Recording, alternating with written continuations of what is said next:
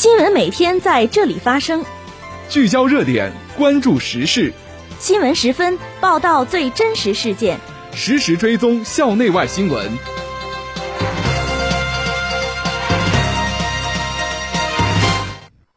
听众朋友，下午好，欢迎收听今天的新闻十分。今天是二零二一年十月二十七号，星期三，农历九月二十二。今天夜间到明天白天，聊城地区天气多云，气温八度到二十度。首先，让我们关注历史上的今天。一九二七年十月二十七号，中共创建井冈山根据地。一九九七年十月二十七号，首届世界中西医结合大会在北京开幕。这次节目的主要内容有。我校召开校内巡查工作第一次会议。肖海荣赴昆河旅游开发公司考察推进校企合作工作。习近平在参加国家“十三五”科技创新成就展时强调坚定创新。金正恩向中国人民志愿军烈士陵园献花圈。下面请听详细内容。首先是校内新闻。十月二十六号，党委副书记胡海泉在办公楼第二会议室主持召开校内巡查工作第一次会议。学校巡查办负责人和巡查组全体人员参加会议。巡查办主任孙德海传达了中共聊城大学委员会巡查工作规划、中共聊城大学委员会二零二一年巡查工作实施方案等文件精神，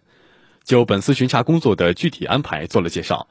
对各组进驻学院巡查前的准备工作做了布置。胡海泉就落实落细巡查工作规划及其实施方案，扎实做好巡查工作提出要求。他强调。各巡查组要坚持正确的巡查工作方向，牢牢把握政治巡查定位，全面落实学校党委工作部署。要严格遵守巡查工作纪律和廉洁自律规定，公道正派、客观公正地了解情况和反映问题，不断提高巡查工作质效。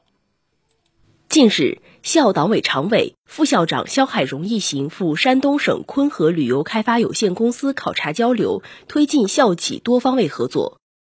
我校教务处。教育科学学院、传媒技术学院、历史文化与旅游学院和商学院等部门和学院相关负责人随同考察。肖海荣介绍了我校的发展历史、专业布局、办学特色、社会服务等相关情况。他表示，学校期待着与昆河旅游开发公司进一步深化交流、加强合作，双方可围绕着学生实训实习、就业创业、产学研成果资源共享。文创产业共建等方面建立长期、稳定、紧密的战略合作关系，构建校企合作双赢新格局。本次考察旨在深化交流、强化共识，后续相关学院将进一步做好对接工作，以推进校企合作尽快落地、落细、落实。近日，首届中国太平洋岛国外长会议以视频方式举行，会议由国务委员兼外长王毅主持。同中国建交的太平洋岛国外长出席活动，与会各方围绕中国同太平洋岛国关系、抗疫及各领域交流合作、国际地区合作等议题深入交换意见。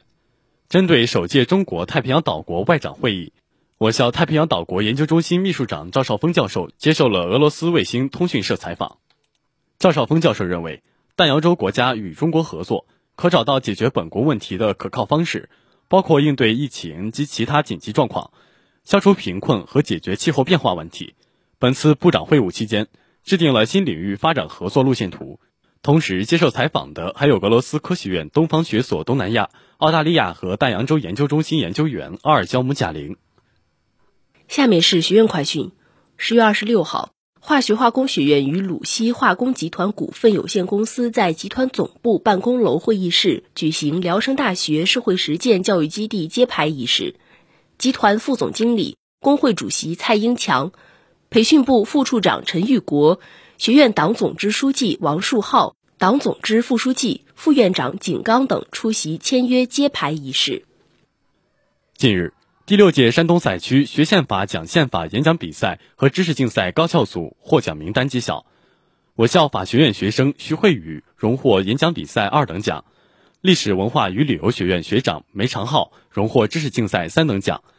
本次第六届山东赛区学宪法讲宪法演讲比赛和知识竞赛由山东省教育厅主办，山东政法学院、曲阜师范大学承办。接下来是国内国际新闻，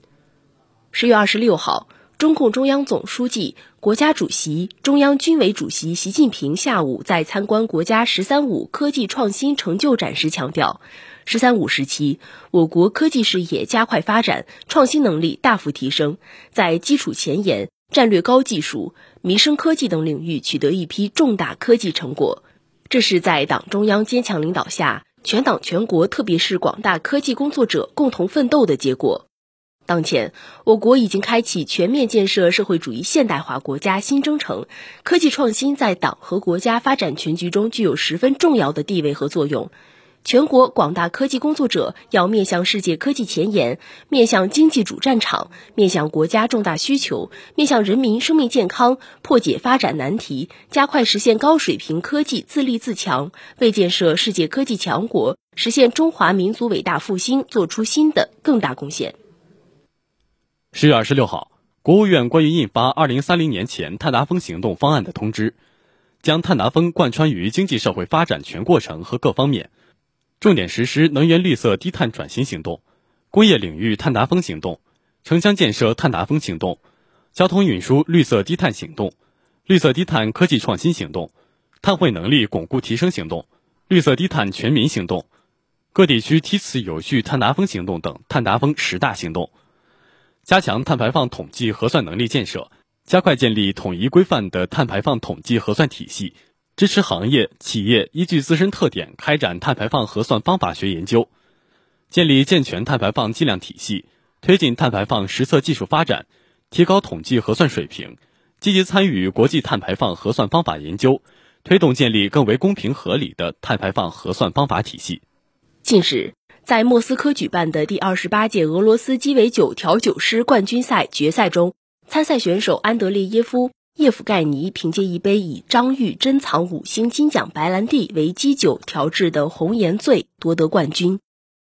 张裕珍藏五星金奖白兰地也因此被评为本届大赛的经典鸡尾酒基酒。张裕公司是中国第一家白兰地和葡萄酒生产企业，早在一九一六年申报。刊登的张裕白兰地广告中，已经出现加三星为正的等级概念。后来，张裕金奖白兰地系列的等级由低到高分为三星、四星、五星。二零一七年全新上市的张裕珍藏五星金奖白兰地，调配时最年轻原白兰地的橡木桶陈酿期为五年以上。二零一八年曾在布鲁塞尔国际烈酒大赛中荣获金奖。十月二十五号，在中国人民志愿军赴朝参战纪念日之际。朝鲜最高领导人金正恩向中国人民志愿军烈士陵园送花圈，并对志愿军的丰功伟绩和朝中友谊予以高度评价。据报道，十月二十五号是中国人民志愿军赴朝参战纪念日。当天，朝鲜劳动党总书记、朝鲜民主主义人民共和国国务委员长金正恩代表全体朝鲜人民，向位于朝鲜平安南道贵仓郡的中国人民志愿军烈士陵园送去花圈。报道称。中国人民志愿军赴朝参战，大大显示了朝中两国人民的战斗友谊和伟大团结，其历史意义在七十余年后的今天也依然不变，在朝中友谊编年史上永垂不朽。